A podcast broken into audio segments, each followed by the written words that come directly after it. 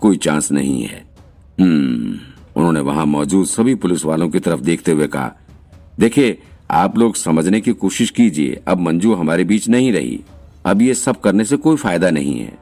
आप लोग जिम्मेदार ऑफिसर हैं, समझदारी से काम लीजिए। हमें पहले सारी बात पता करनी होगी। अभी आप लोग प्लीज़ डॉक्टर्स को अपना काम करने दीजिए। वहाँ मौजूद सभी को पता था कि अब मंजू की डेथ हो चुकी है, फिर भी उनका दिल नहीं मान रहा था। इसी वजह से डॉक्टर्स पर उनका इलाज करने का दबाव बना रहे थे। लेकिन जब मिताली ने उन्हें समझाया तो फिर वो भी अपने दिल को समझाकर पीछे हट गए। थोड़ी देर पहले का शोरगुल अब बिल्कुल सन्नाटे में तब्दील हो चुका था। फिर फॉरेंसिक टीम की हेड गीता ने मिताली से कहा, हमें आगे की जाँच करने के लिए बॉडी को यहाँ से फॉरेंसिक लैब ले जाना होगा। हम्म ठीक है, मिताली ने कहा। फिर उन्होंने विक्रांत को इशारे से डेड बॉडी को बाहर निकालने के लिए कहा। जैसे ही विक्रांत आगे डेड बॉडी को पकड़ने के लिए आगे बढ़ा, डॉक्टर्स ने भी उसकी मदद करनी शुरू कर दी। लेकिन तभी एक बूढ़ी सी औरत रोते हुए वहाँ भागी चली आ रही थी। क्या हुआ मेरी बच्ची को? कहाँ है मेरी बेटी? मुझे देखना है। कहाँ है मेरी बच्ची?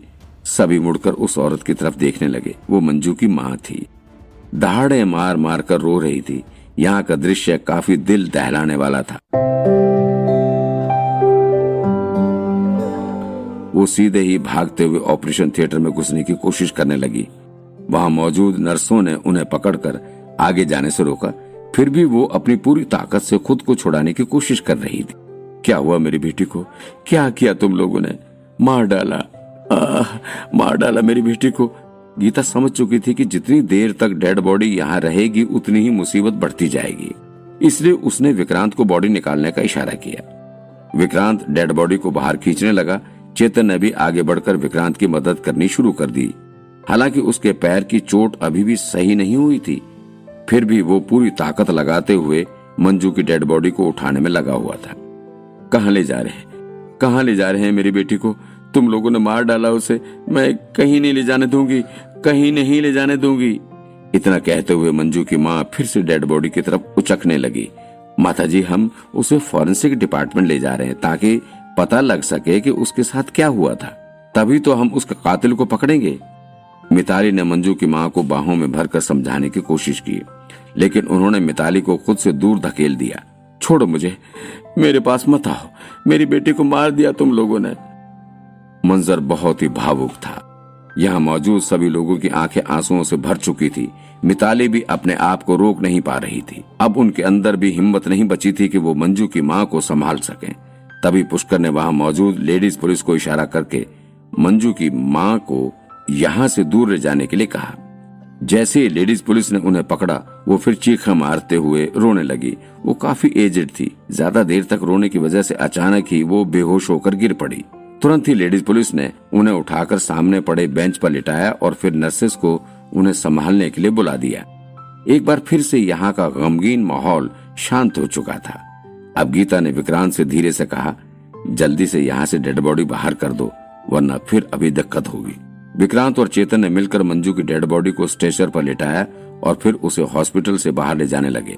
हॉस्पिटल के बाहर पहले से ही फॉरेंसिक टीम की गाड़ी डेड बॉडी को ले जाने के लिए खड़ी थी। विक्रांत डेड बॉडी को गाड़ी में रखने के लिए जा ही रहा था, उसकी नज़र चादर से ढकी हुई मंजू की डेड बॉडी पर पड़ी। वो अभी भी अपनी यूनिफॉर्म में थी।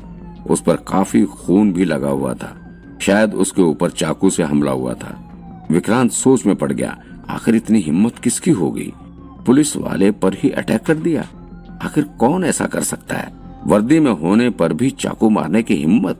कल रात क्या हुआ रहा होगा?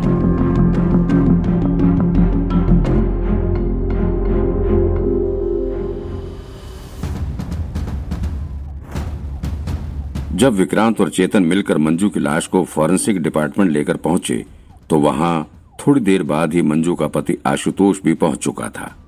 आशुतोष कॉरपोरेट सेक्टर में काम करता था। जैसे ही उसे आज सुबह ये खबर मिली, वो भागता हुआ यहाँ पहुँचा था। आशुतोष को गहरा सदमा लगा था। वो कुछ भी बोलने की हालत में नहीं था। अब तक मंजू की डेड बॉडी को भीतर फॉरेंसिक डिपार्टमेंट की लैब में भेजा जा चुका था। आशुतोष चुपचाप बाहर खड़ा था, उसके साथ कुछ पुलिस वाले भी उसे ढांडस बंधाते खड़े थे। भले ही वो काफ़ी सदमे में था, लेकिन फिर भी वो एक जिम्मेदार आदमी की तरह सभी कागज़ी कार्रवाई पूरी कर रहा था। तभी वहाँ मौजूद पुलिस ऑफिसर्स के फ़ोन बज पड़े। उन सभी को तुरंत ही अर्जेंट मीटिंग के लिए बुलाया गया था। ज़ाहिर है कि ये मीटिंग मंजू के मर्डर के केस को लेकर होनी थी। अभी ज़्यादा किसी को पता नहीं था कि किस तरह से सारी घटना घटित हुई थी। दरअसल पिछली रात मंजू कुछ और ऑफिसर्स के साथ काफ़ी देर रात तक उन्नीस सौ चौरानवे के किडनैपिंग केस पर काम कर रही थी। उन्हें घर जाते जाते लगभग सुबह हो गई थी, लेकिन रास्ते में ही उनका मर्डर हो गया था। अभी विक्रांत को भी सारी बात डिटेल में नहीं पता था, लेकिन जहाँ तक उसे पता था और उसने देखा था, उसके हिसाब से विक्रांत को ये रॉबरी की घटना नहीं लग रही थी।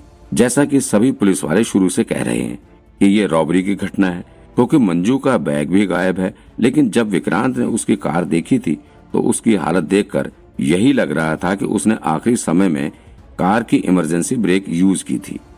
हो सकता है कि बीच सड़क पर अचानक से मंजू को कुछ दिखा हो और फिर वो गाड़ी रोककर देखने के लिए उतरी हो, लेकिन तभी किसी ने उस पर अटैक कर दिया और फिर गाड़ी में रखा मंजू का बैग लेकर भाग गए।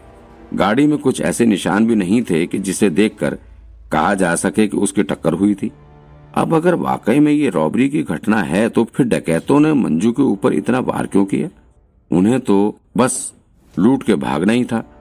तो वो इस चाकू से एक या दो बार वार करके भाग सकते थे, लेकिन उन्होंने मंजू के शरीर में कई बार चाकू भोंका था। दूसरी बात, कोई डकैत भला पुलिस वाले को अपना शिकार बनाने की गलती क्यों करेगा? ज़ाहिर है, उस वक्त मंजू अपनी यूनिफॉर्म में थी।